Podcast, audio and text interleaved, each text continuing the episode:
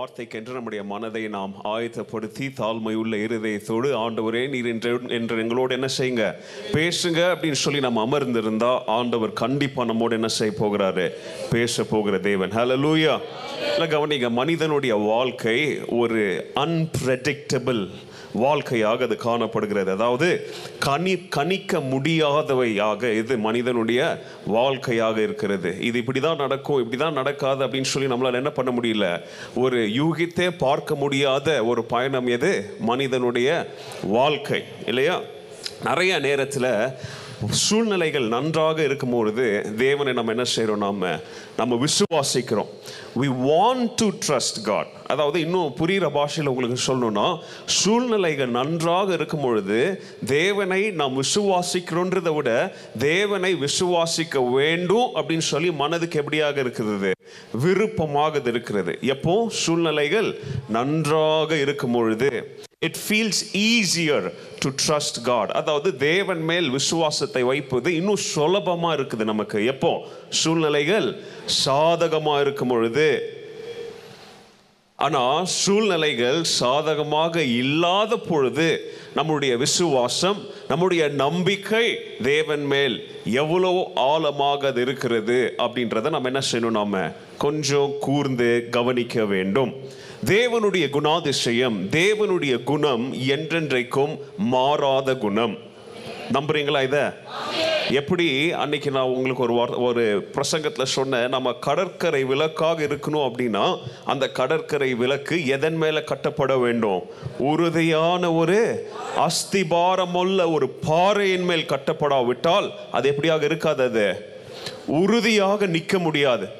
தேவன் உறுதியான தேவன் அவருடைய வார்த்தைகள் உறுதியான வார்த்தைகள் என்றென்றைக்கும் மாறாத வார்த்தைகள் அப்படின்னு சொல்லி நாம் விசுவாசத்தோடு இந்த உலகத்தில் வாழும் பொழுது நம்முடைய விசுவாசமும் நம்முடைய நம்பிக்கையும் அதாவது நம்முடைய ஹோப் நம்மளுடைய லைஃப் லைன் லைஃப் லைனில் என்ன? மனுஷனுக்கு உயிர் இருக்குதா இல்லையான்னு சொல்லி பழங்காலத்தின் மெடிக்கல் மெத்தட் மூலமாக எங்கே பிடிச்சி பார்ப்பாங்க? இங்கே இல்லையா? நாடி துடிப்பு. கிரேக்க பாஷையில் பவுல் ஒரு இடத்துல நம்பிக்கைக்கு உபயோகிக்கிற வார்த்தை லைஃப் லைன் ஆண்டவர் மேலே என்னுடைய நம்பிக்கை இருக்குதுன்னா அப்படின்னா அர்த்தம் என்ன தெரியுமா? இன்னும் நான் உயிரோடு இருக்கிறேன்னா என்னுடைய நாடி துடிப்பு என்னுடைய பிளட் லைன் இன்னும் ஒர்க் ஆகுதுன்னா அது நான் யார் மேலே வைத்திருக்கிற விசுவாசம் நம்பிக்கை? தேவன் மேலே வைத்திருக்கிற நம்பிக்கை. ஹலலூயா இன்னைக்கு நிறைய பேருக்கு ஆக்சிஜன் இல்லை இன்னைக்கு நிறைய பேருக்கு மூச்சுட முடியல இன்னைக்கு நிறைய பேர் வீட்டில் பயத்தினால ஆக்சிமீட்டர் பல்ஸ் மீட்டர்லாம் வாங்கி வச்சு வச்சுக்கிட்டு பாக்கெட்லேயே பேக்லேயே போட்டுக்கிட்டு சுத்திக்கிட்டு அலைகிறாங்க ஏன்? பயத்தினால. ஆனால் பவுல் சொல்றார் தேவன் மேல இருக்கிற நம்பிக்கை தான் நம்மளுடைய நாடி துடிப்பு. தேவன் மேல இருக்கிற விசுவாசம் தான் நமக்கு ஜீவனை தருகிறது. தேவன் மேல வைத்திருக்கிற நம்பிக்கை உறுதியான அசையாத நம்பிக்கை நமக்கு ஜீவனை தருகிறது. ஹலலூயா ஹலலூயா அப்போ நல்லா கவனிங்க இந்த நிலையற்ற நிச்சயமற்ற உலகில் நிலையான தேவன் மேல நம்முடைய நம்பிக்கையை இந்த கால வேலையிலே நம்ம வைக்க பழக வேண்டும். நான் சொன்ன மாதிரி வாழ்க்கை அன்பிரடிக்டபிள் அதாவது இது என்ன செய்ய முடியாது? நம்மளால யூகித்தே பார்க்க முடியாது கணிக்கவே முடியாது. வாழ்க்கை நல்லா போயிட்டு இருக்கும் நிறைய பேருக்கு. Life will be a smooth life job will be a satisfying job அதாவது நம்முடைய நண்பர்கள் நம்மளுடைய உற்றார் ஒய்- அலையகத்தார் எல்லாரும் கூட நம்ம நல்லா பேசி வாழ்ந்துட்டு இருப்போம். ஆனால் ஆனா வாழ்க்கையில் திடீர்னு எப்போ ஒரு அலை எழும்பும் அப்படின்னு சொல்லி நிறைய பேருக்கு தெரியாது. இல்லையா? கிட்டத்தட்ட இந்த கோவிட் மாதிரி. ஒரு ரெண்டு வருஷத்துக்கு முன்பதாக திடீர்னு கோவிட் அப்படின்னாங்க அதுக்கப்புறம் வியாதி அப்படின்னாங்க கொள்ளை நோயினாங்க லைஃப் ஸ்மூத்தாக போயிட்டு இருக்கிற சூழ்நிலையில் எல்லாருடைய வாழ்க்கையில் என்ன வந்துச்சு? ஒரு அலை எழும்பியது. இதுதான் த லைஃப் இஸ் அன்பிரடிக்டபிள்னு நான் உங்களுக்கு சொன்னேன். நம்மளுடைய ஹெல்த் நல்லா இருக்கும்னு நினச்சிட்டு வாழுவோம். எல்லாமே நம்ம கண்களுக்கு முன்பதாக வெட்ட வெளிச்சத்தில் பிரைட்டாக இருக்குது அப்படின்னு நம்ம நினச்சிட்டு வாழ்வோம். ஆனால் திடீர்னு எப்போ இந்த வெளிச்சம் மங்கி எரியும் அல்லது முழுவதுமாக அமைந்து போகும் அப்படின்னு சொல்லி நம்மளால் என்ன செய்ய முடியாது? ப்ரெடிக்ட் பண்ண முடியாது because we are living in the last days நம்ம யாரோ நண்பரிடத்தில் பேசிக்கிட்டே இருப்போம். நல்லா இன்னைக்கு நைட் ஃபோனில் பேசிட்டு வச்சு படுத்திருப்போம் காலையில் எழும்பி பார்த்தா அல்லது நடு ராத்திரியில் ஒரு ஃபோன் வரும். அவங்களுக்கு ஒரு ஹார்ட் அட்டாக் வந்துருச்சு. ஹாஸ்பிட்டலுக்கு என்ன பண்ணிட்டு இருக்கிறோம்? தூக்கிட்டு ஓடிட்டு இருக்கிறோம். அல்லது காலையில் படுக்கையில் இருந்து அவங்க என்ன செய்யல? எலும்பில் அப்படியே மறித்து போயிட்டாங்க அப்படின்னு சொல்லி இப்படி அதிர்ச்சியான செய்திகளை இந்த உலக வாழ்க்கை நமக்கு நாம் நினைத்து பார்க்கிறாத நேரங்களில் when we least expect it அது நமக்கு என்ன செய்யும்? கொண்டு வந்து செய்திகளை கொடுக்கும். இந்த உலக வாழ்க்கை அநேக நேரத்தில் நம்மளை பிட்ரே பண்ணும். அதாவது நம்மை மறுதலிக்கும். வாழ்க்கை நல்லா போயிட்டு இருக்குதுன்னு நினைக்கிற சூழ்நிலையில எப்போ மனிதனுடைய மாம்ச சரீர வாழ்க்கை அவனை மறுதளிக்கும் அப்படின்னு சொல்லி அவனுக்கு தெரியாத ஒரு காலகட்டத்தில் வாழ்ந்துட்டு இருக்கிறோம். அப்போ இப்படிப்பட்ட காலகட்டத்தில் நாம் வாழும் பொழுது தேவன் மேல் நம்மளுடைய விசுவாசத்தை நாம் எப்படி உறுதிப்படுத்த முடியும்? கிறிஸ்தவர்களுக்கே இது ஒரு கடினமான ஒரு காரியம். It is difficult At a time like this, it is so difficult how we can strengthen our faith in God. அதுவும் இப்படிப்பட்ட மோசமான சூழ்நிலை. இது மோசமான சூழ்நிலைன்னு சொன்னா கூட நம்மளால கொஞ்சம் ஏற்றுக்கொள்ள முடியும். இது அன்பிரடிக்டபிள் அதாவது இது என்ன செய்ய முடியாது? கணக்கிட முடியாது. எப்போ மாறும் எப்போ மாறாதுன்னு சொல்லி நம்மளால் என்ன செய்ய முடியாது? எண்ணி எண்ணி நம்மளை பிளான் பண்ணவே என்ன செய்யறது? முடியாத ஒரு சூழ்நிலை. நல்ல காலம்னா நல்ல காலம்னு தெரியும். மோசமான காலம்னா மோசமான காலம் தெரியும். ஆனால் அன்பிரடிக்டபிள் சூழ்நிலை எப்படி இருக்கும்? மனசுக்கு ஆங்ஸைட்டியை கொண்டு வரும் பயத்தை கொண்டு வரும் கேள்விகளை கொண்டு வரும். இதை செய்வதா வேண்டாமா? பிளான் பண்ணுறதா வேண்டாமா? நாளைக்கு என்ன நடக்கும்? This is called unpredictable times ஆனால் இப்படிப்பட்ட சூழ்நிலையில் நம்ம வாழும் பொழுது நாம் என்ன செய்ய வேண்டும் அப்படின்னு சொல்லி பேதுரு பைபிள் ரொம்ப அருமையாக சொல்கிறாரு உங்கள் எல்லாருக்கும் தெரிந்திருக்க வேண்டிய வசனம் ஒன்று பேதுரு ஐந்தாவது அதிகாரம் ஏழாம் வசனம் cast all your anxiety on him உங்களுடைய எல்லா கவலைகளையும் யார் மேலே கொண்டு போய் வைங்க? ஆண்டவர் மேல் கர்த்தர் மேல் உங்களுடைய பாரத்தை என்ன செய்யுங்க? வையுங்கள். ஏனென்றால் அவர் என்ன செய்கிறார்? உங்களை விசாரிக்கிற தேவனாக இருக்கிறார். கரங்களை உயர்த்தி சொல்லுங்க. ஹalleluya இந்த ஆன்லைன்ல பார்த்துட்டு இருக்கிறவங்க விசுவாசத்தோடு சொல்லுங்க. Lord I am gonna cast all my burdens on you because you care for me அதாவது நம்முடைய கவலை நம்முடைய கஷ்டங்கள் நம்முடைய வியாகுலங்கள் நம்முடைய மனதில் எழும்புகிற ஏக்கங்கள் பயங்கள் எதிர்காலத்தை குறித்த கேள்விகள் எல்லாத்தையும் மூட்டை கட்டி ஆண்டவர் மேல பாரமா வைக்க வச்சோம்னா ஆண்டவர் நமக்கு இலை பாறுதலை தருகிற தேவனாக இருக்கிறார். நம்முடைய பாரங்களை அவர் ஏற்றுக்கொள்ளுகிற தேவன் ஏன்னு தெரியுமா? ஏன்னா நம்மை மேல் அவர் கருஷ்ணை உள்ள தேவனாக இருக்கிறார். நம்மை நேசிக்கிற தேவனாக இருக்கிறார். நம் நம்முடைய நலனை விரும்புகிற தேவனாக இருக்கிறார். கடினமான சூழ்நிலையில் நம்ம உடைந்து போகக்கூடாதுன்னு சொல்லி ஆறுதலை வைத்து நம்மளை கட்டுகிற தேவனாக இருக்கிறபடியால் நம்முடைய கவலைகளை யார் மேல நம்ம வைக்கலாம்? கர்த்தர் மேல விசுவாசத்தோடு சொல்லுங்க. ஹalleluya ஹalleluya அப்போ இந்த உலகம் மிக மோசமான ஒரு உலகம் அப்படின்றத நம்ம என்ன செய்திடக்கூடாது? மறந்துடக்கூடாது. கடந்த ஒரு ஒரு சில நான் இது மறுபடியும் மறுபடியும் இதை நான் வலியுறுத்திக்கிட்டே இருக்கிற உலகத்தை என்ன செய்யாதீங்க? நம்பாதீங்க. நம்ம வாழுகிற உலகம் நமக்கு நம்பிக்கைக்குரியவைகளை கொடுக்காது. நம்பிக்கையை இழக்க செய்வதை தான் அது என்ன செய்யும்? செய்வதில் தீவிரமாக இருக்கும். நம்பிக்கை கொடுக்குவதை போல காரியங்களை கண்ணுக்கு முன்பதாக கொண்டு வந்தாலும் அதற்குள்ள இருக்கிற விஷயம் நம்பிக்கையை இழக்க செய்கிற விஷயம். பார்ப்பதற்கு பெரிய பரிசை போல இருக்கும். நம்ம பிரிச்சு பார்த்தா தான் உள்ள அவிசுவாசத்தை தூண்டுகிற காரியங்களா இருக்கும். பார்ப்பதற்கு பலனுள்ள ஸ்திரமான பாறையை போல தெரியும். கிட்ட வந்து கையை வச்சு தொட்டு பார்த்தா தான் தெரியும். அது மண் பாறை அப்படின்னு சொல்லி. ஏன்னா உலகம் நமக்கு கொடுப்பது எல்லாம் மாயம் மாயை மாயை.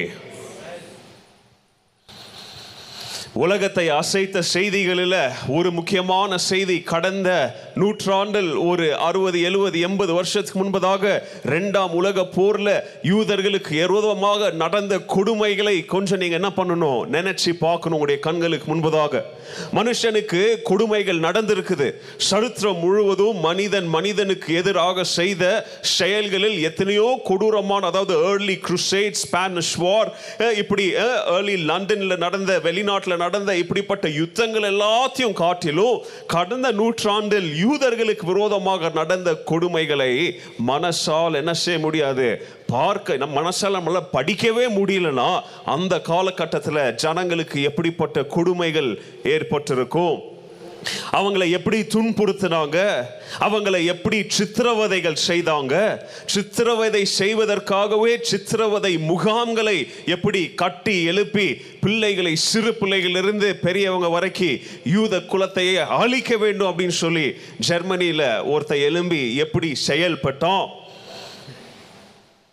அதாவது டார்வின் சார்ல்ஸ் டார்வின் உலகத்தை ஆண்டவர் சிருஷ்டிக்கல உலகத்தை விஞ்ஞானம் தான் என்ன செஞ்சுச்சு? அதாவது த தியோரி ஆஃப் எவல்யூஷன் உருவாகி உருவாகி அவங்க என்ன செஞ்சாங்க? குரங்குலேருந்து மனுஷன் வந்தான்னு சொல்லி எழுதின புஸ்தகத்தை வாஸ்த ஹிட்லர் அதில் the destruction of inferior race அதாவது தாழ்ந்த இனத்தின் அழிவின் கோட்பாட்டின் அடிப்படையில் இவங்கெல்லாம் தாழ்ந்த இனம். இவங்கெல்லாம் ரொம்ப நாள் என்ன ஆக மாட்டாங்க? சஸ்டெயின் ஆகி வர மாட்டாங்க அப்படின்னு சொல்லி அவங்கள ஒடுக்கி அவங்கள அடிச்சு அவங்கள சித்திரவாதை செய்து கெட்டோஸ் அப்படின்ற அதாவது யூதர்கள் மாத்திரம் வாழக்கூடிய இடங்களை ஏற்படுத்தி அந்த இடங்களில் அவங்களுக்கு மிக மோசமான வாழுகிற சூழ்நிலைகளை ஏற்படுத்தி அவங்களை கஷ்டப்படுத்தி கொடுமை செய்தான்.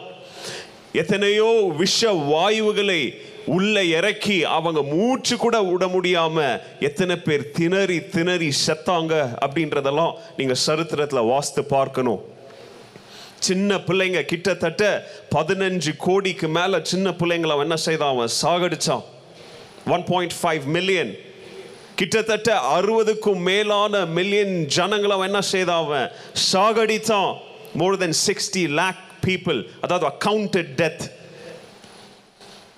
இப்படிப்பட்ட சூழ்நிலைகளை நம்ம வாசிக்கும் பொழுது இந்த உலகம் ஒரு அன்பிரடிக்டபிளான உலகம். பிரச்சனைகள் எப்போ வரும்? மனுஷனுக்கு ஏன் இவ்வளோ ஒரு துன்பம்? ஆண்டவர் எல்லாரையும் நேசிக்கிறாருன்னு சொல்றாரே ஆனா இப்படிப்பட்ட கொடுமைகள் எல்லாம் ஆண்டவர் எதற்காக சரித்திரத்தில் அனுமதித்தார் அப்படின்ற கேள்வி நம்முடைய மனதில் அநேக நேரத்தில் எழும்ப வாய்ப்பு இருக்குது. இந்த உலகம் தீயையும் தீங்கையும் தீய எண்ணங்களையும் தீய குணங்களையும் மனிதனுடைய இதயத்தில் விதைத்து இதை இன்னொரு மனுஷனுக்கு விரோதமாக இப்போ என்ன செய்ய? காண்பி செயல்படுத்து அப்படின்னு சொல்லி தூண்டுகிற உலகத்தில் நாம் வாழுகிறோம். மறந்துடாதீங்க. அதை உங்களுக்கு ஞாபகப்படுத்தணும் அப்படின்னு இல்லை but everyday news paper open பண்ணி பாருங்க. எத்தனை கொடுமைகள் நடக்குது. இல்லையா? நடக்குதா இல்லையா? நேற்று ரெண்டு தினத்துக்கு முன்பதாக நாவாஸ்த நம்முடைய பெங்களூர் பட்டணத்தில் தன்னுடைய கள்ள காதலனோடு சேர்ந்து ஒரு ஒரு யங் லேடி அவளுடைய அம்மா மூணு பேர் சேர்ந்து அவனை கழுத்து அறுத்து கொலை செஞ்சு கொண்டு போய் புதைச்சி எல்லாம் காரியத்தெல்லாம் முடிச்சிட்டாங்க. ரெண்டு வாரத்துக்கு அப்புறம் பத்து வயசு பையன் உண்மையாக சொல்கிறான் நான் நைட்லேருந்து வெளியில் இறம்பி வரும்போது அம்மா வந்து அப்பாவுடைய நெஞ்சு மேலே ஏறி உக்காந்துட்டு இருந்தாங்க. பாட்டி வந்து அப்பாவுடைய காலை பிடிச்சிக்கிட்டு இருந்தாங்க. இன்னொரு அங்கிள் வந்து அப்பா கழுத்தை என்ன பண்ணாரு? அறுத்தாரு. அதுக்கப்புறம் நோண்டி எடுத்து பார்த்தா கொலை செய்யப்பட்டான் என்ற செய்தி. பாருங்க இன்னைக்கு யாரை நம்புவது? பெங்களூர் பட்டணத்தில் நடந்தது. This world just presents evil and yet when we walk through this இதன் மத்தியில் நாம் நடந்து போகும் பொழுது இப்படிப்பட்ட தீங்கின் மத்தியில் நாம் கடந்து செல்லும் பொழுது வாழ்க்கை நமக்கு கடினமான பாடங்களை கற்றுக் கொடுக்கிறது. ஆனால் அநேக நேரத்தில் இப்படிப்பட்ட சூழ்நிலைகள் நாம் பார்ப்பது படிப்பது மாத்திரமல்ல நம்முடைய வாழ்க்கையில் ஏதோ ஒரு விதத்தில் இது நம்மை சந்திக்கும் பொழுது தேவனுடைய பிள்ளைங்க எப்படி ரியாக்ட் பண்ணணும்? How we should react when we are faced with tough situations இந்த கால வேளையில் ஒரு மனிதனுடைய வாழ்க்கையில் நடந்த ஒரு சில சம்பவங்களை வைத்து நாம் நம்முடைய வாழ்க்கையில் இப்படிப்பட்ட சூழ்நிலைகள் வரும் பொழுது நாம மறக்க கூடாத சத்தியங்களை இந்த காலவெளியில் உங்களோடு நான் பகிர போகிறேன். என்னுடைய செய்தியின் தலைப்பு ரொம்ப எளிமையான செய்தியின் தலைப்பு. ட்ரஸ்டிங் காட் டியூரிங் டிஃபிகல்டி அதாவது கஷ்டங்களின் மத்தியில் கடினமான காலத்தின் நடுவில் தேவன் மேல் நம்பிக்கையாய் இருப்பது. அதாவது இன்னும் சுருக்கமாக சொல்லணும்னா தேவனை நம்பி வாழும் வாழ்க்கை. ட்ரஸ்டிங் காட் டியூரிங் டிஃபிகல்டி எல்லாரும் த புக் ஆஃப் எக்ஸிடஸ் எல்லாரும் பைபிளில் த புக் ஆஃப் எக்ஸிடஸ் ஆதி ஆகமகத்துக்கு அடுத்த புஸ்தகம். அந்த புஸ்தகத்தில் ரெண்டாவது அதிகாரத்தில் நீங்கள் வீட்டில் போய் இன்னைக்கு என்ன செய்யணும்? வாசிக்கணும். ஏன்னா முழு ரெண்டாவது அதிகாரத்திலிருந்து நான் இன்னைக்கு பிரசங்கம் பண்ண போகிறேன் இந்த புக் ஆஃப் எக்ஸடஸில் யாத்திராகமம் இல்லையா? யாத்திராகமம் ரெண்டாவது அதிகாரத்தில் ஒரு மனிதனுடைய பிறப்பை குறித்து நாம் அங்க வாசிக்கிறோம். இந்த மனிதன் எப்படியாக பிறந்தான்? இவனுடைய வாழ்க்கையில் என்னென்ன சம்பவங்கள் நேரிட்டது? அல்ல கவனிங்க. யூதர்கள் நான் சொன்ன மாதிரி எப்போ இப்போ கடந்த ஒரு அறுபது எழுபது ஆண்டுக்கு முன்பதாக எப்படி துன்புறுத்தப்பட்டாங்களோ இது அவங்க கிட்டத்தட்ட ஒரு நாலாயிரம் வருஷத்துக்கு முன்பதால இருந்தே அவங்களுக்கு என்ன செஞ்சிட்டு இருக்குது? நடந்து வருகிற ஒரு கொடுமை. யூதர்கள் அல்லது இஸ்ரவேலர்கள் என்று கருதப்படுகிறவர்கள் அன்றைக்கு எகிப்தில் என்ன செய்தாங்க அவங்க? கஷ்டத்தையும் அடிமைத்தனத்தையும் என்ன செஞ்சாங்க? அவங்க அனுபவிச்சுட்டு இருந்தாங்க. கிட்டத்தட்ட four hundred years of slavery அப்போ இப்படிப்பட்ட கடினமான வாழ்க்கையின் சூழ்நிலையில் எகிப்தில் அவங்களுடைய வாழ்க்கை எப்படி இருந்தது அப்படின்னு சொல்லி சரித்திரத்தை நீங்கள் வாசித்து பாருங்க. பைபிளில் இருக்கிறத கூட நீங்கள் விட்டுருங்க. சரித்திரத்தில் நீங்கள் வாசித்து பார்த்தீங்கன்னா அவங்கள எப்படி கொடுமை செய்தாங்க?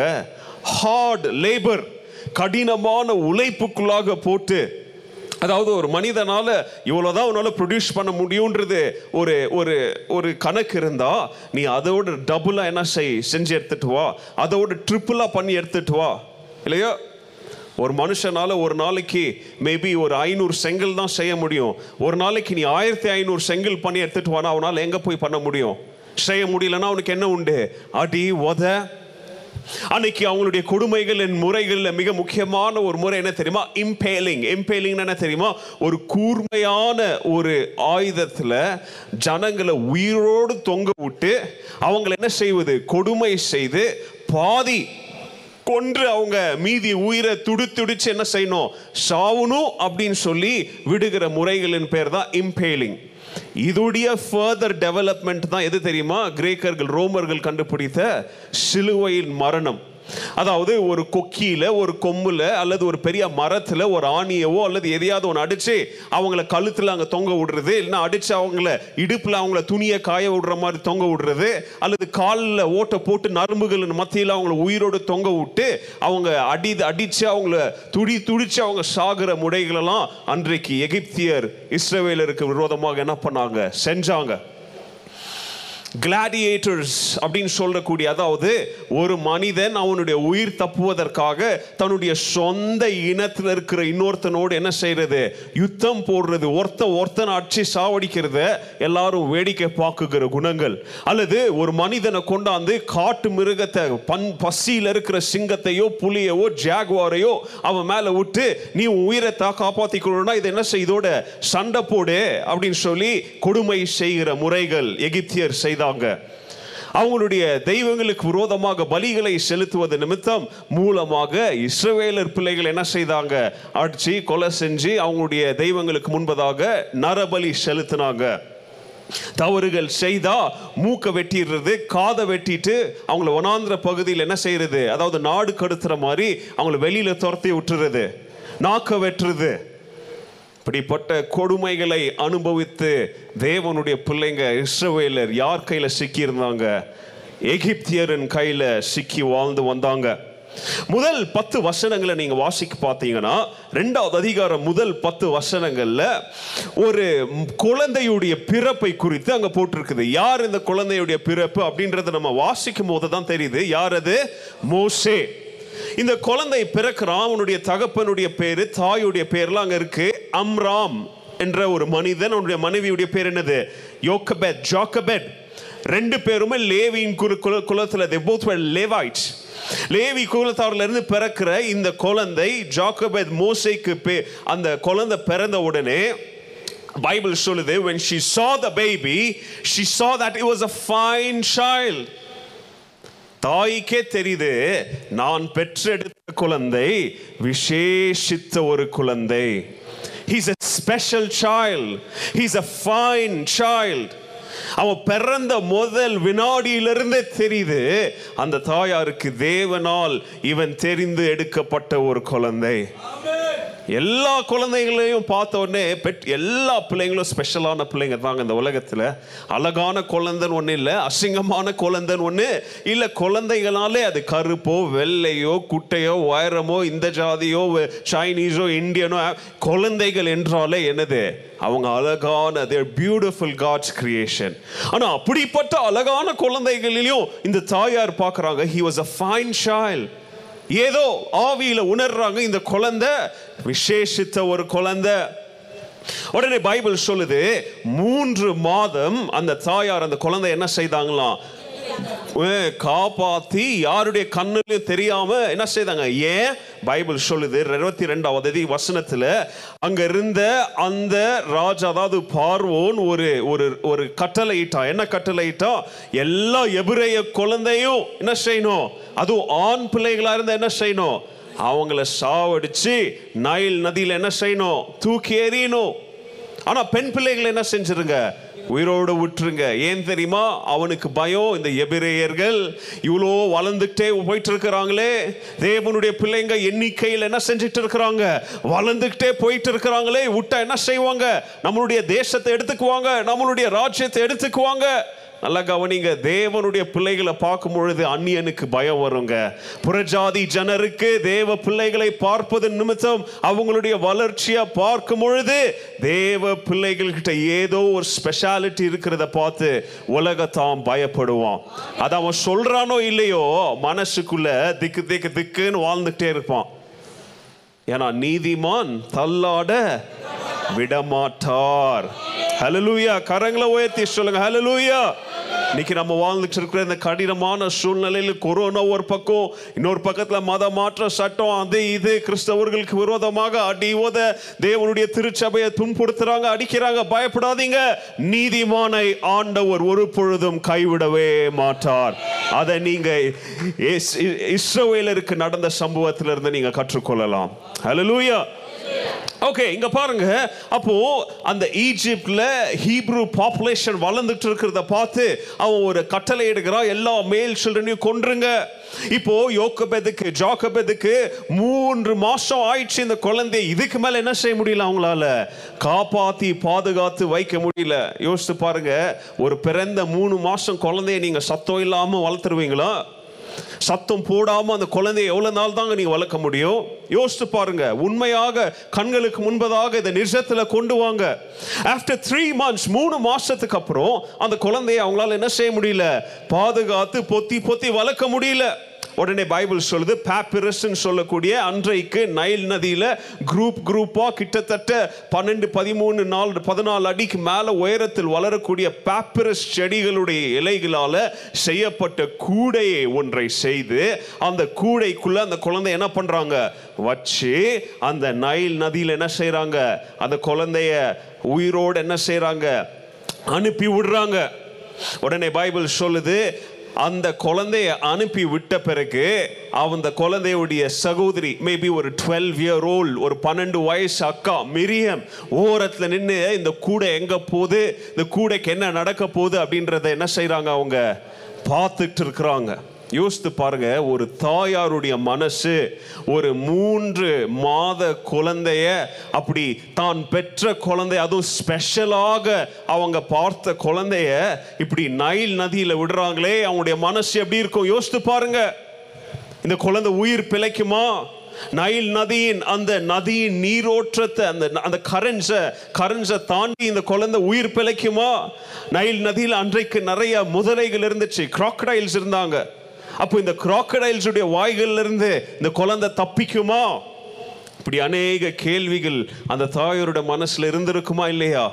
ஆனால் பாருங்க தேவ திட்டத்தின் பிரகாரம் அந்த தாய் விசுவாசத்தின் நிமித்தம் அந்த குழந்தையை விட்டதன் நிமித்தம் பிற்காலத்தில் அந்த குழந்தையை கொண்டு ஆண்டவர் பெரிய காரியங்களை செய்தார்.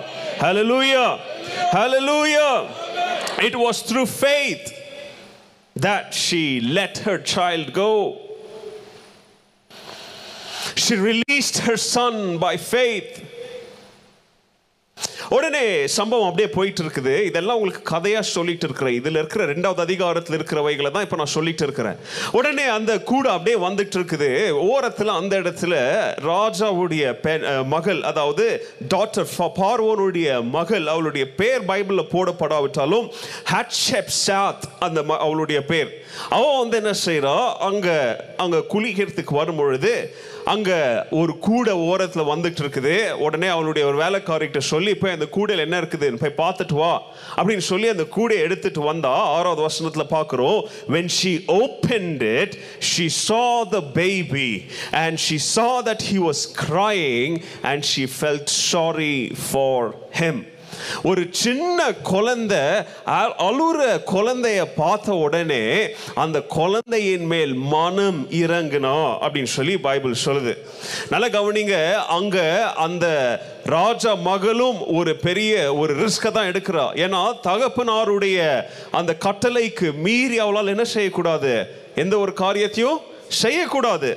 ஆனால் இங்க தகப்பன் எல்லா எபிரேய ஆண் பிள்ளைகளையும் சாவடிக்கணும்னு சொல்லியிருந்தாலும் ஒரு எபிரேய ஆண் பிள்ளையை கண்டுபிடிச்ச உடனே அவளுடைய மனசு என்னது? She felt sorry for him.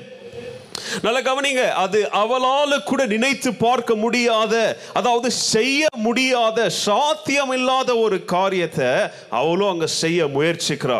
இது எல்லாத்தையும் மிரியாம் தூரத்துல இருந்து பார்த்துக்கிட்டு உடனே ஓடி வந்து என்ன பண்றா? அவ ஆஃபரை கொடுக்குறா. Shall I go and get a Hebrew woman to nurse the baby for you? ஒரு எபிரேய பெண்ணை போய் நான் என்ன செய்யட்டா? அரேஞ்ச் பண்ணி இந்த குழந்தையை உங்களுக்காக வளர்ப்பதற்கு ஆயத்தங்களை ஏற்பாடுகளை செய்யட்டா? மெரியமுடைய ரெக்வெஸ்ட்டை பார்த்து அந்த ராஜாவுடைய மகள் ஓகே சொன்ன உடனே நல்லா கவனிங்க போய் அவ யாரையே கூட்டிட்டு வரா?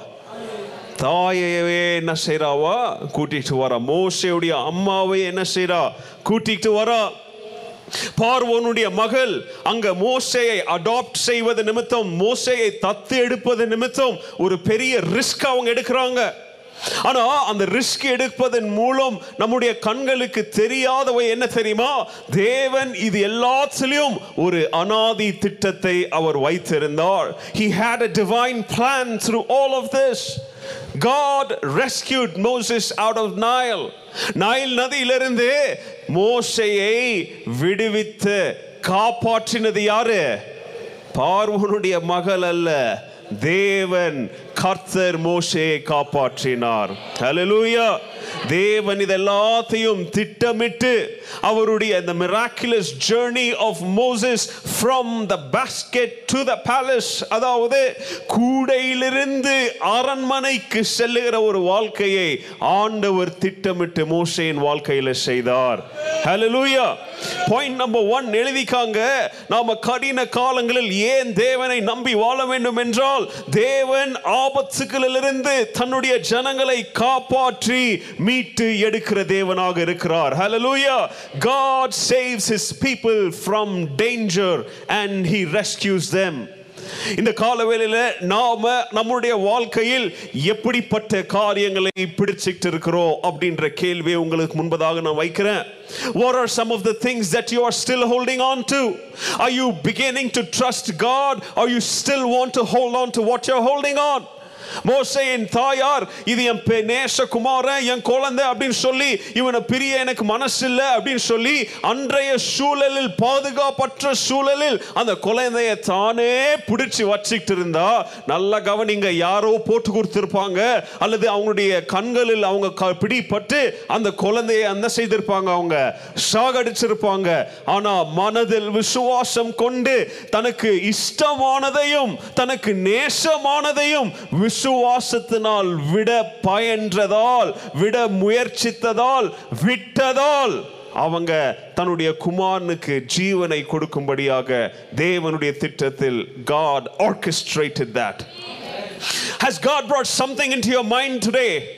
இன்னைக்கு இதை நீங்க கேட்டுட்டு இருக்கும் பொழுது ஆண்டவர் இப்போ உங்ககிட்ட ஏதாவது பேசுறாரா? நீ இதை பிடிச்சிட்டு இருக்கிறியா? இன்னும் நீ உன் மனசுல இன்னும் இதை வச்சுக்கிட்டு இருக்கிறியே?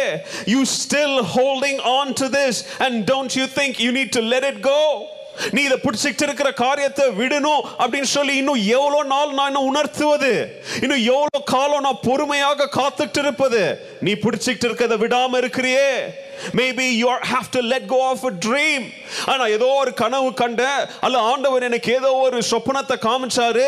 ஆண்டவர் எனக்கு ஏதோ ஒரு காரியத்தை காமிச்சாருன்னு சொல்லி இது வரைக்கும் இன்னும் நிறைவேறாத ஒரு மாயமான சாத்தானுடைய மனசில் போட்ட ஒரு உதையை ஏன் இன்னும் விடாம பிடிச்சிட்டு இருக்கிறீங்க God is asking you to let it go. Maybe it is something material ஏதோ மாம்சத்திற்குரிய அழிவுக்குரிய ஒரு பொருளாக கூட இருக்கலாம் அது ஏன் ஒரு பொக்கிஷமாக கூட அது இருக்கலாம் but letting it go seems painful ஏன்னா நிறைய நேரத்தில் விட்டு விடுவது என்பது மனசை ரொம்ப வேதனைப்படுத்தும்.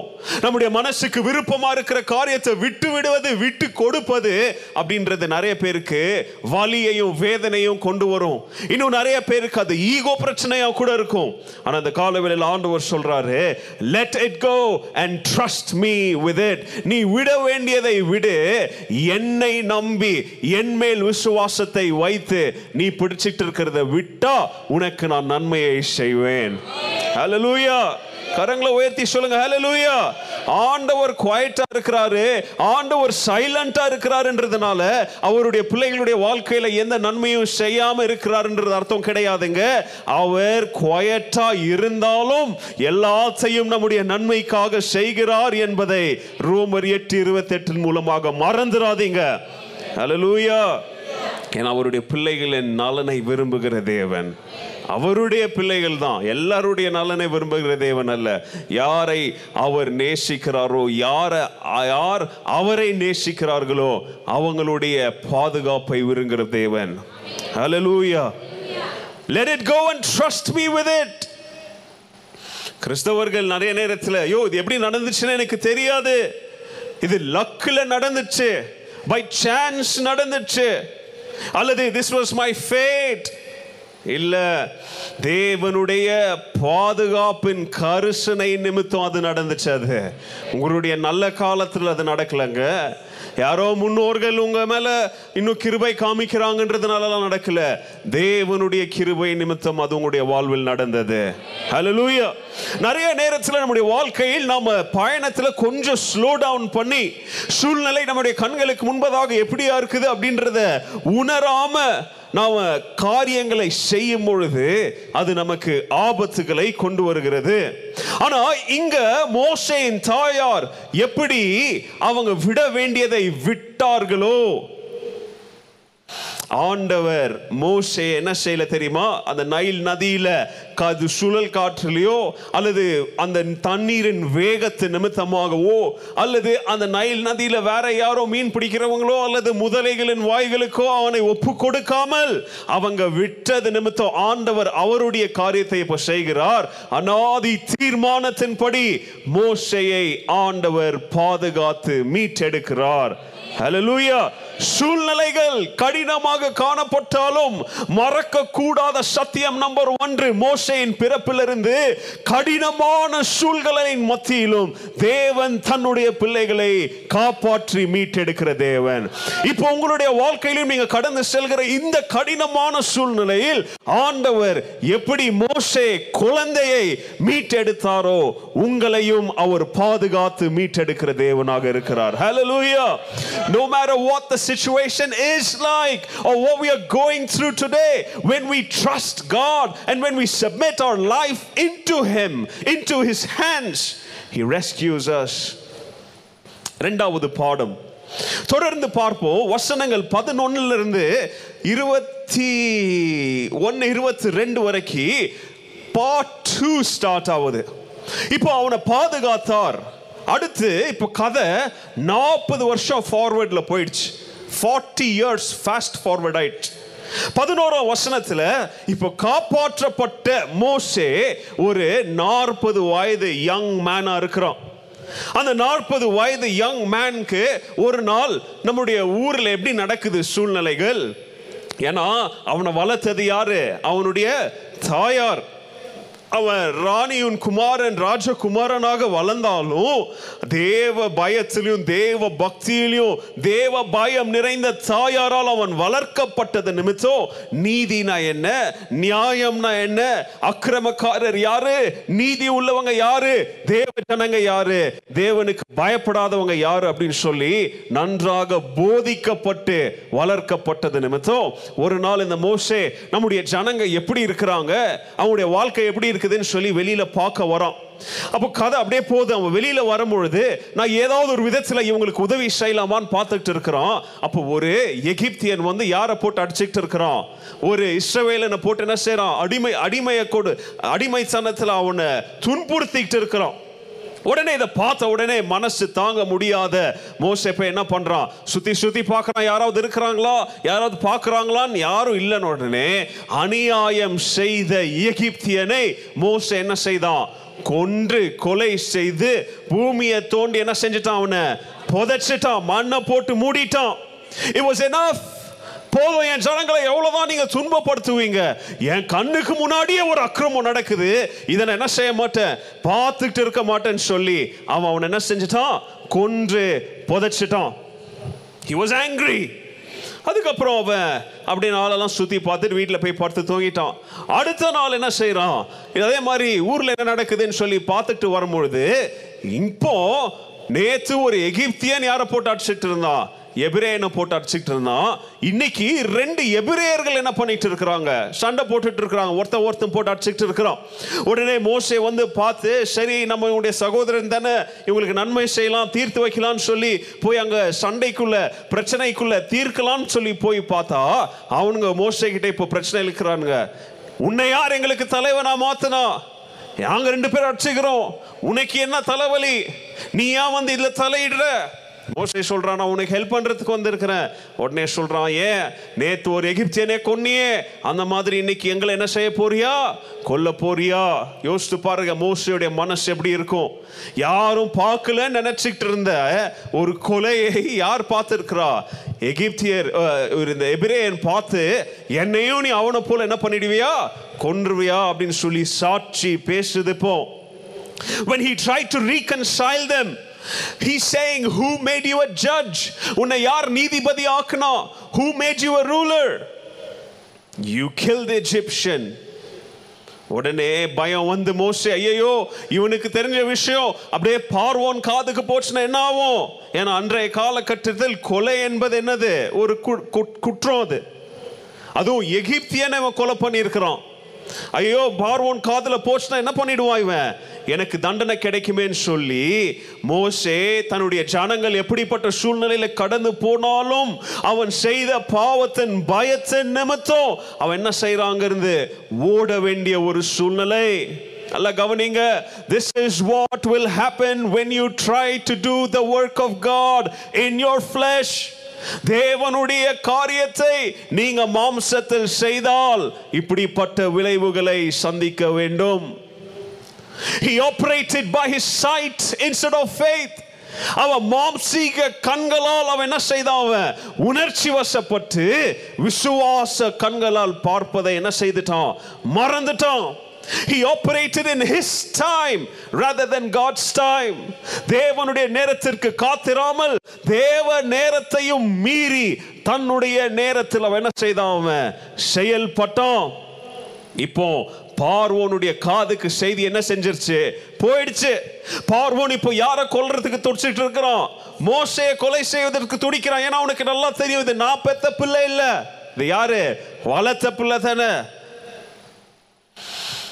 உடனே பைபிள் சொல்லுது அவன் எகிப்தை விட்டு மீதியான் அப்படின்ற ஒரு இடத்துக்கு என்ன செய்யறான் ஓடுறான் மீதியான் அப்படின்றது கானான் ஒரு தென் பகுதி அது வனாந்திர பகுதி. அங்க வெப்பம் ரொம்ப பயங்கரமா இருக்கும். Temperature is so hot in Midian அவன் அப்படி ஓடிட்டு இருக்கும்போது அப்படியே ஓடி ஓடி ஓடி பயத்தில் அந்த வனாந்திர பகுதியில் ஒன்றும் சாப்பிடல குடிக்கல எப்படியோ மீதியானுக்கிட்ட வந்து காட்டு பகுதியில் ஒரு ஒரு கிணத்து பக்கத்தில் என்ன செய்கிறான் சோர்வாக உட்காந்துக்கிட்டு இருக்கிறான். கதை அப்படியே போகுது. நீங்கள் வீட்டில் போய் வாசித்து பாருங்க. அப்போ அங்கே ஏழு பெண்கள் என்ன செய்கிறாங்க அவங்களுடைய மிருகங்களுக்கு தண்ணீர் எடுப்பதற்காக அந்த கிணத்துக்கிட்ட என்ன செய்கிறாங்க வராங்க. அப்போ அவன் அங்க வந்து கொஞ்ச நேரம் இலை பார்ந்துட்டு இருக்கும் பொழுது அங்க அந்த ஏழு பெண்களிடத்துல ஒரு சில ஆடு மாடு மேய்க்கிற ஒரு மெய்ப்பர்கள் என்ன செய்யறாங்க பிரச்சனை இழுக்கிறாங்க. இவன் தான் நீதிமான் இல்லையா? இவனுக்கு தான் அநியாயத்தை பார்த்தா பொறுக்காதே. அதனால அநியாயத்தை பார்த்து என்னடா மூணு நாலு பேர் பெண்கள் இடத்துல பிரச்சனை பண்றீங்கன்னு சொல்லி அவங்களுக்கு போய் நியாயம் செய்து அவங்கள வரட்டி விட்டு அந்த பெண்களுக்கு தண்ணீர் இறைத்து அந்த பெண்களுடைய அந்த மாடு அந்த மிருகங்களுக்கெல்லாம் என்ன பண்றான் இவன்? தண்ணீர் கொடுக்குறான். ஒரு நல்ல ஒரு குட் டீட் செய்கிறான் அவன் யார் அப்படின்னு சொல்லி பார்த்தீங்கன்னா அந்த டாக்டர்ஸ் ஆஃப் ரூவல் ரூவல் என்றவன் யாருன்னா அன்றைக்கு மீதியானுடைய ஆசாரியன் அவன். அவன் ஒரு ஒரு ஹை ப்ரீஸ்ட் அவன். அவனுடைய பெண்கு த- பெண்களுக்கு அதாவது அவனுடைய மகள்களுக்கு என்ன செய்கிறான் இவன்? நன்மையை செய்கிறான் உடனே அந்த ரூ அவனுக்கு அவனுக்கு இன்னொரு பேரும் இருக்குது. அவனுக்கு அந்த அந்த ஆசாரியனுடைய பேர் பைபிளில் நீங்கள் பார்த்தீங்கன்னா ஜெத்ரோன்னு இருக்கும். அந்த எத்ரோவின் மகள்களுக்கு என்ன செய்கிறான் நன்மை செஞ்சோடனே அந்த பொண்ணுங்க போய் வீட்டில் அவங்க அப்பா கிட்ட சொல்கிறாங்க இந்த மாதிரி ஒருத்தன் வந்து எங்களுக்கு நன்மை செய்தான். உடனே அவங்க அப்பா சொல்கிறாரு நீ ஏமா அவங்களை அங்கே விட்டு வந்தீங்க? நமக்கு நன்மை செய்திருக்கிறோம் உங்களுடைய உயிரை காப்பாற்றிருக்கிறான் அவனை என்ன செய்யுங்க? வீட்டுக்கு கூட்டிட்டு வாங்க. வீட்டுக்கு கூட்டிட்டு வராங்க. கதையை வீட்டில் போய் வாசித்து பாருங்க. அவங்களோடு சாப்பிட்றான். அவங்களோடு அங்கே இருக்க ஆரம்பிக்கிறான். அவங்களோட பழக்கம் உண்டாவது. உடனே எச்ரோ அவனுடைய மகளை யார்? சிப்போரால் என்ன செய்கிறான் அவனுக்கு திருமணம் செய்து கொடுக்குறான். உடனே பைபிள் சொல்லுது சிப்போரா உடனே கல்யாணமான மோசைக்கு ஒரு மகன் பிறக்கிறான். அந்த மகனுடைய பேர் கெர்ஷோம். அந்த மகனுக்கு கெர்ஷோம் ஏன் பேர் வைக்கிறான் தெரியுமா? மனவேதனையில். I have become a foreigner in the land of a foreigner அதாவது அந்நிய தேசத்தில் அயல் நாட்டானாக நான் இருக்கிறேனே அப்படின்ற வேதனையில் அவனுடைய மகனுக்கு கெர்ஷோம் அப்படின்ற ஒரு பேரை வைக்கிறான். அதாவது என்ன சொல்றான் தெரியுமா? வேதனையின் உச்ச கட்டத்தில் நான் அகதியாக வாழ்றேனே. I have to belong to somewhere else நான் வேற எங்க இருக்க வேண்டியவன். நான் எப்படியோ வாழ்ந்து இருக்க வேண்டியவன். ஆனா இன்னைக்கு நான் மாடு ஆட மேய்ச்சிக்கிட்டு ஒரு அகதிய போல அந்நிய நாட்டில் வாழ்ந்துட்டு இருக்கிறேன். ஐ ஆம் லிவிங் இன் மீடியன் உடனே கதை அப்படியே போகுது. அடுத்த நாற்பது வருஷம் எங்க வாழ்றோம் மீதியான்ல வாழ்றான் முதல் நாற்பது வருஷம் எங்க வாழ்ந்தான்? அரண்மனையில வாழ்ந்தான். அடுத்த நாற்பது வருஷம் எங்க வாழ்றான் இப்போ? மீதியானில் வனாந்திரத்தில் ஆட மாட மேய்ச்சிக்கிட்டு ராஜகுமாரனா இருந்தவன். பாஸ்கெட்ல இருந்து பேலஸ்க்கு போனவன். இப்ப பேலஸ்ல இருந்து எங்க வந்துட்டான்? நாடு ரோட்டுக்கு மறுபடியும் வந்துட்டான். ஆனா மறக்க கூடாத பாடம் நம்பர் ரெண்டு என்ன தெரியுமா? தேவன் தன் எழுதிக்காங்க தேவன் தன் ஜனங்களுக்கு தங்கும் இடமாகவும் புகலிடமாகவும் பாதுகாப்பாகவும் இருக்கிறார். கரங்களை உயர்த்தி சொல்லுங்க ஹalleluya God gives shelter and refuge to his people and he protects them. எப்படி இவன் பயத்துல மரண பயத்துல உயிர் தப்பி ஓடி வந்தாலும் மீதியான் என்கிற ஒரு பாதுகாப்பை எத்ரோ அப்படின்ற ஒரு பாதுகாப்பை ஒரு குடும்பம் என்கிற ஒரு ப்ராவிஷனை ஒரு தங்கும் இடத்தை மோசைக்கு ஆண்டவர் தந்தார். ஹலலூயா ஹலலூயா அப்ப இன்னைக்கு நம்ம மறக்க கூடாத இரண்டாவது வாழ்க்கையின் பாடம் தேவன் தன்னுடைய ஜனங்களுக்கு தங்குமிடமாக அவர் இருக்கிறார். நீங்க வனாந்திரத்துல ஓடி போனாலும் மரண பயத்துல அங்கும் இங்கும் ஓடி அலைஞ்சி திரிஞ்சாலும் மோசையின் வாழ்க்கையிலிருந்து நீங்க மறக்க கூடாத இரண்டாவது பாடம் ஆண்டவர் தன்னுடைய ஜனங்களை பாதுகாக்கிற தேவனாக அவர் இருக்கிறார். கரங்களை உயர்த்தி ராமன் சொல்லுங்க. Lift up your hands and give a praise to God hallelujah. ஆண்டவர் இன்னும் என்னை பாதுகாப்பது நிமித்தம் நான் எவ்வளோ தவறுகள் செய்தாலும் இன்னைக்கும் நான் மூச்சை விட்டுக்கிட்டு உயிரோட வாழ்றேன் தெரியுமா? அது தேவனால மாத்திரம் தான் hallelujah. God gave him refuge. நல்ல கவனிங்க அவன் மீதியான்ல இருக்கும் போது ஆண்டவர் அவனுக்கு ஒரு பாடத்தை கற்றுக் கொடுக்கிறார். அதாவது புதிய தலைமத்துவத்தின் பாடம் நியூ லீடர்ஷிப் லெசன் சத்ரூப வாழ்வின் நிஜத்தை அங்க ஆடு மேய்க்க விட்டு ஆண்டவர் மோசைக்கு என்ன செய்கிறார்? அவனுடைய தவறுகள் நிமித்தம் கற்றுக் கொடுக்கிறார். இன்னொரு மிக முக்கியமான பாடம் மோசை கற்றுக்கொள்ள வேண்டியது என்ன தெரியுமா? It was God that who is going to deliver his people and not him. அதாவது தன்னுடைய ஜனங்களை விடுவிப்பது யாருடைய வேலை? தேவனுடைய வேலை. என் வேலை இல்லைன்னு சொல்லி ஆண்டவர் கடினமான பாடத்தை நாற்பது வருஷம் அவனுக்கு கற்றுக் கொடுத்தார். தேவன் உங்களை எடுத்து உபயோகிக்க வேண்டும் என்றால் தேவனால் கடினமான சூழ்நிலையிலும் நீங்க பாதுகாப்பு பட வேண்டும் என்றால் கற்றுக்கொள்ள வேண்டிய பாடம் தாழ்மையுள்ள இருதயத்தோடு தேவ பிள்ளைகள் என்ன செய்ய வேண்டும்? வாழ வேண்டும். He not only gave him refuge, but he also was preparing him for the future.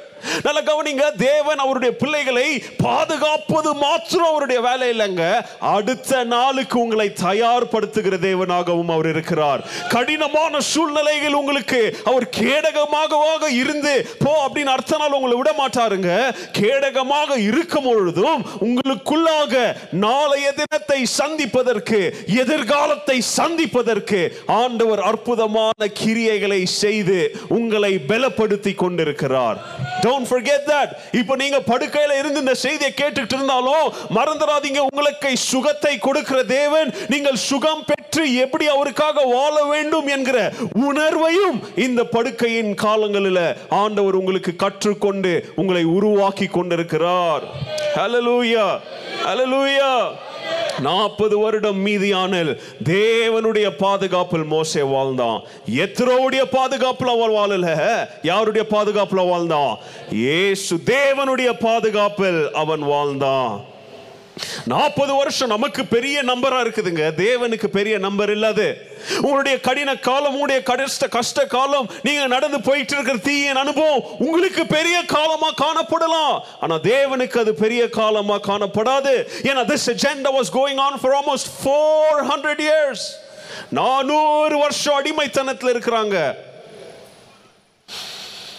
மோசே நினைச்சான் நான் என்னுடைய சொந்த பலத்தினால இந்த ஜனங்களை விடுவித்திரலாம் என்னுடைய நேரத்தினால நான் விடுவித்திருவேன் நான் என்னுடைய ஞானத்தை கொண்டு இந்த ஜனங்களை விடுவித்திருவேன். நோ மோசை கற்றுக்கொள்ள வேண்டிய பாடம் நாற்பது வருஷம் ஆச்சு. என்ன தெரியுமா கற்றுக்கொண்டான்? நான் தேவனுடைய கரத்தில் ஒரு கிரி கிரி கருவியாக இல்லாவிட்டால் இந்த கருவியை இயக்கவே முடியாது. எப்படி ஒரு இன்ஸ்ட்ருமெண்ட்டை ஒருத்தன் வாசிக்காவிட்டால் அந்த இன்ஸ்ட்ருமெண்ட்டை என்ன செய்யாது அது? தானா வாசித்துறாது நீங்களும் நானும் தேவனுடைய கரங்களில் ஒரு கிரியை ஒரு கருவிகள் என்பதை மறந்துடாதீங்க அவர் எடுத்து உபயோகிக்கவிட்டால் உங்களை என்னை யாரும் என்ன செய்ய முடியாது? எடுத்து உபயோகிக்க முடியாது. தேவனுடைய வேலை தேவனுடைய திட்டத்தின்படி தேவ பலத்தின்படி தேவ நேரத்தில் நடந்தால்தான் அது தேவனுக்கு மகிமையை கொண்டு வரும். ஹalleluya இன்னைக்கு மேபி ஆண்டவர் நமக்கு கொரோனாவை நிமித்தம் ஒரு கடினமான ஒரு பாடத்தை நமக்கு கற்றுக் கொடுக்கலாம். மோசை கற்றுக்கொண்டது போல ஆண்டவர் நமக்கு இந்த கடினமான சூழ்நிலைகளில் உங்க வாழ்க்கையில் நீங்க என்ன கடந்து போகிறீங்களோ அதை கொண்டு உங்களுக்கு ஒரு பாடத்தை ஆண்டவர் கற்றுக் கொடுக்க விரும்பலாம். If you humble yourselves god will exalt you. And if you exalt yourself god will humble you. நீங்க உங்களையே தாழ்த்தினா ஆண்டவர் உங்களை என்ன செய்வாரு? உயர்த்துவார். நீங்க உங்களையே உயர்த்தி கொண்டால் ஆண்டவர் உங்களை தாழ்த்த வேண்டிய சூழ்நிலைகள் உங்களுடைய வாழ்க்கையில நேரிடலாம். Like Moses whatever the situation be எந்த சூழ்நிலையா இருக்கட்டும் சிச்சையின் சூழ்நிலையா மரண பயத்தின் சூழ்நிலையா தவறுகளின் நிமித்தம் நாம் அனுபவிக்கிற சிச்சைகளின் சூழ்நிலையா எந்த சூழ்நிலையிலும் நான் இந்த காலவெளியில் உங்களுக்கு சொல்ல விரும்புகிற காரியம் இரண்டாவது பாடம் தேவன் தன்னுடைய ஜனங்களுக்கு பாதுகாப்பை தருகிற தேவனாக இருக்கிறார். ஹalleluya learn to find that refuge in god. தேவனில் அந்த பாதுகாப்பை கற்று கண்டுபிடிக்கிறவர்களா நாம் இருக்கணும். கடைசி காரியம். மீதி ரெண்டு வசனம் இருக்குது. இருபத்தி மூணு இருபத்தி நாலு வசனத்தை நீங்க வாசித்தீங்களா வீட்டில் இப்போ இருபத்தஞ்சு மூணு கடைசி மூணு வசனத்தை பாருங்க. இப்போ யோஸ்- ம- மோசேவுடைய மூன்றாவது லைஃப் சாப்டர் ஆரம்பமாகிறது. எண்பது வருஷம் முடிஞ்சிருச்சாங்க பைபிள் சொல்லுது in total he left hundred and twenty years அவனுடைய வாழ்க்கையை நீங்க மூன்று பகுதியாக இப்படி பிரிக்கலாம். முதலாவது பகுதி அவன் அரண்மனையினுடைய வாழ்க்கை. ரெண்டாவது பகுதி மீதியான வனாந்திரத்தின் வாழ்க்கை. மூன்றாவது பகுதி தேவ ஜனங்களுக்கு தலைவனாக கானானை நோக்கிய ஒரு பயணத்தின் வாழ்க்கை. மூன்றாவது பாடம் இருபத்தி மூணு இருபத்தி நாலு இருபத்தஞ்சு வசனத்தில் என்ன சொல்லுது தெரியுமா? இங்க பாருங்க இங்க தான் உண்மையாகவே மோசையுடைய வாழ்க்கை ஆரம்பமாகுது. இங்க இஸ்ரவேலர்களுடைய கூக்குரல் இஸ்ரவேலர்களுடைய அழுகை இப்போ மிஞ்சி போயிட்டு இருக்குது ஏன்னா அவங்களுடைய கொடுமைகள் தாங்க முடியல. திங்ஸ் ஆர் ட்ரிகரிங் திங்ஸ் இங்க ஆண்டவர் நல்ல கவனிங்க இப்ப ஆண்டவருடைய நேரம் சொன்ன இல்லையா நானூறு வருஷம் வராத ஆண்டவருடைய நேர காலம் இப்ப ஆரம்பமாகுது. God is acting because he heard the cry of his people. அவருடைய ஜனங்களின் அழுகை அவருடைய ஜனங்களின் கூக்குரலை கேட்ட தேவன் இப்போ செயல்பட ஆரம்பிக்கிறார். அந்த நேரத்தில் மோசே மீதியானுக்கு போன நேரத்தில் அந்த அடுத்த நாற்பது வருஷமும் அவருடைய ஜனங்க எப்படி துன்பப்பட்டாங்க?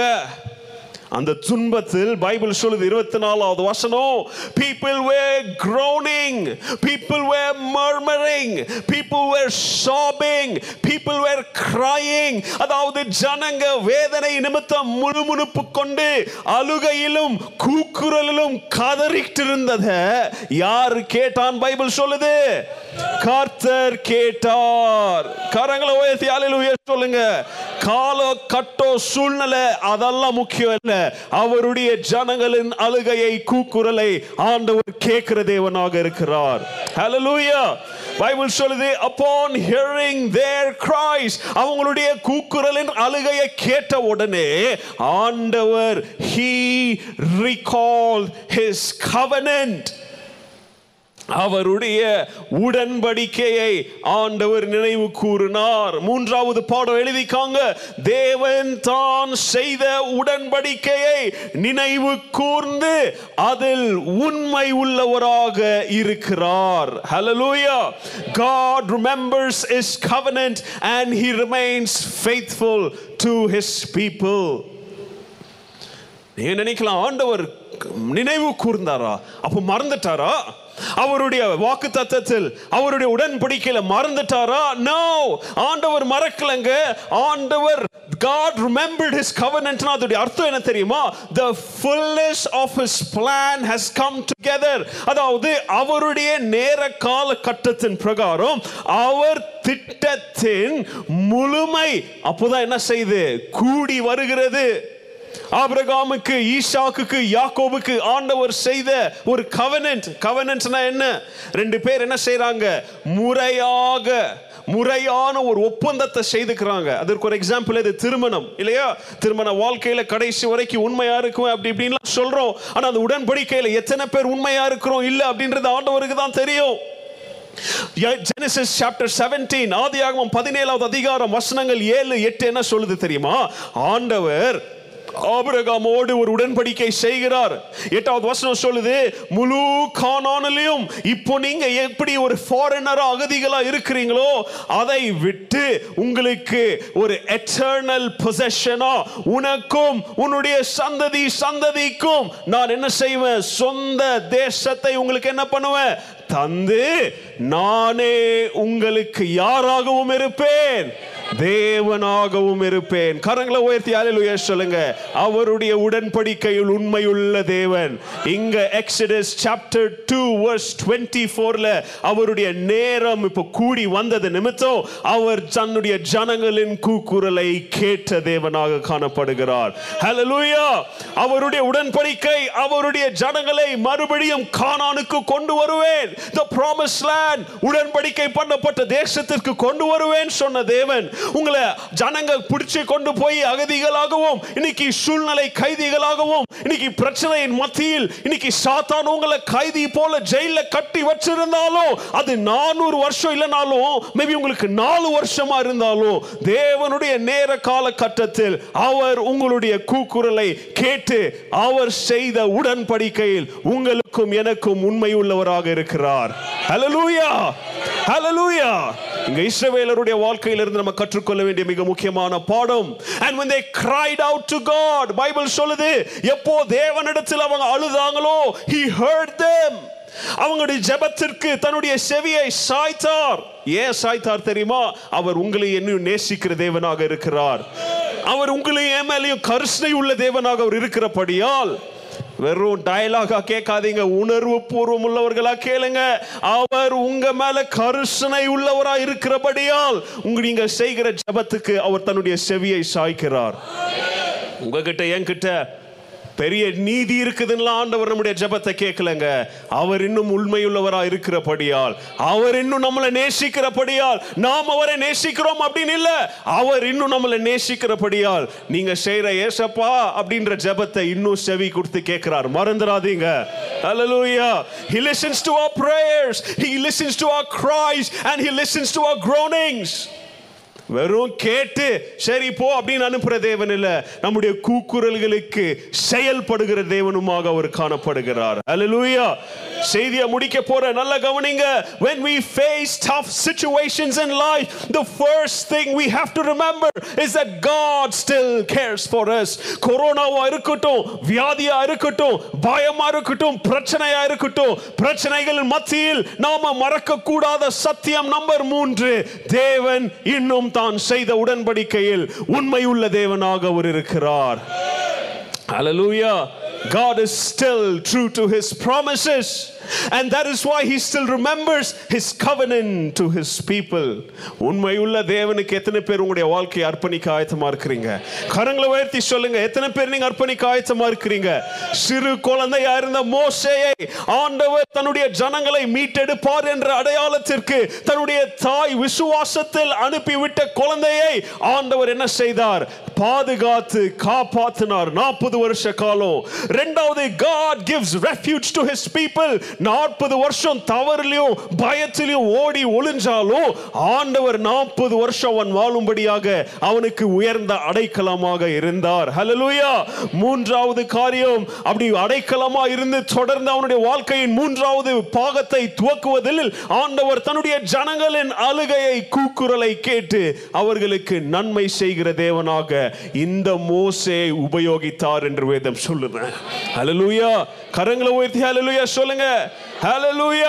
அப்போ கடின கஷ்ட காலத்தில் நாம் ஏன் தேவனை தேடணும் அப்படின்றதற்கு மூன்று சத்தியங்களை சொல்லியிருக்கிறேன். அவர் இன்னும் உங்களை பாதுகாக்கிற தேவனாக இருக்கிறார். உங்களை இன்னும் மீட்டுக் கொள்ளுகிற தேவனாக இருக்கிறார். அவர் செய்த உடன்படிக்கையில் அவர் உண்மை உள்ளவராக இருக்கிறபடியால் கொரோனாவாக இருக்கட்டும் வறுமையா இருக்கட்டும் பிரச்சனையா இருக்கட்டும் குடும்ப கஷ்டமா சண்டையா ஆண்டவர் என்னுடைய கூக்குரலை கேட்டு எனக்கு விடுதலை தருவார் என்று எத்தனை பேர் விசுவாசிக்கிறீங்க. எலும்பி நின்று கண்களை மூடி ஆண்டவரை நாம் ஆராதிப்போம். எல்லாரும் கண்களை மூடி நீங்க இருக்கிறவங்க எல்லாம் ஆன்லைன்ல இருக்கிறவங்க எல்லாம் கரங்களை உயர்த்தி கண்களை மூடி தாழ்மையின் அடையாளத்திற்கு கரங்களை கூப்பி ஆண்டவரே நாங்கள் கேட்ட இந்த தேவனுடைய வார்த்தைக்கு நாங்கள் எங்களை ஒப்பு கொடுக்கிற ஒரு இருதயத்தை எங்களுக்கு நீங்க தாங்க. கேட்க மாட்டீங்களா? எல்லாரும் வாய்களை திறந்து ஜெபம் பண்ணுங்க. கொஞ்ச நேரம் ஆண்டவரே உமக்கு நன்றி. ஆண்டவரே இந்த கஷ்ட காலத்திலும் நாங்கள் எங்களுடைய கம்ப்ளைண்ட்ஸ் இல்லை ஆண்டவரே எங்களுடைய அழுகையை இல்லை ஆண்டவரே உமக்கு விரோதமாக முறுமுறுப்புகளை இல்லை ஆண்டவரே எங்களுடைய ஸ்தோத்திரங்களை உமக்கு நாங்கள் சொல்லுகிறோம். வாயை திறந்து ஜெபம் பண்ணுங்க எல்லாரும். கேட்ட செய்திக்கு ஆண்டவரே நாங்கள் தாழ்மை உள்ளவர்களாக இருக்கிறோம். ஆண்டவரே தாழ்மையில் இருந்த இஸ்ரவேலரை நீங்க நினைச்சு உயர்த்தினது போல இன்னைக்கு என்னுடைய மரண படுக்கையிலிருந்து என்னுடைய வியாதி படுக்கையிலிருந்து மரணம் என்னுடைய குடும்பத்தில் நேரிட்டு அந்த துக்கத்திலிருந்து இழப்பின் துக்கத்திலிருந்து ஏமாற்றங்களின் துக்கத்திலிருந்து மறுபடியும் என்னை உயர்த்துவீர் என்று நான் விசுவாசிக்கிறேன். சொல்லுங்க ஆண்டவரை பார்த்து. உமை நோக்கி பார்க்கிறோம் ஆண்டவரே இந்த கால வேளையில ஸ்தோத்திரமும் எம்மை எங்களை உயர்த்துங்க ஆண்டவரே. எங்களை உயர்த்துங்க ஆண்டவரே. Don't let me die in this pit if that is your cry this morning. God has heard your cry and he says I am faithful to my words. சொல்லுங்க ஆண்டவரே உமக்கு நன்றி. சால்மையில் அடிமையை நோக்கி பார்த்தீரே. உள்ளத்தின் ஆழத்திலிருந்து சால்மையில்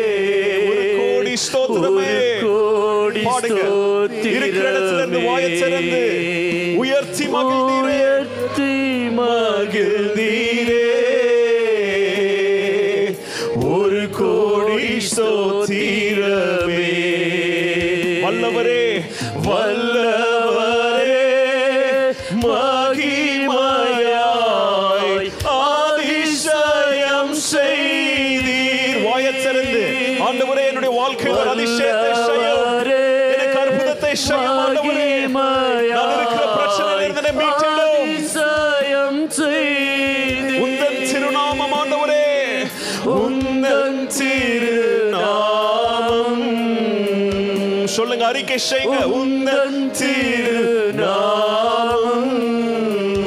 பரிசுத்தமானதே. பரிசுத்தமானதே. எல்லாரும் அறிக்கை செய்யுங்க உந்தன் திருநாமம். உந்தன் திருநாமம். பரிசுத்தமானதே. எல்லாரும் கரங்களை உயர்த்தி. உமக்கு மகிமை தருகிறோம். தான் மகிழ்ச்சி எல்லாரும் விசுவாசத்தோடு எனக்கு நம்பிக்கை தருகிற தேவனே என்னை மீட்டுக் கொள்கிற தேவனே என்னை பாதுகாக்கிற தேவனே உம்முடைய வார்த்தை உண்மையுள்ள தேவனே. கரங்களை உயர்த்தி ஹalleluya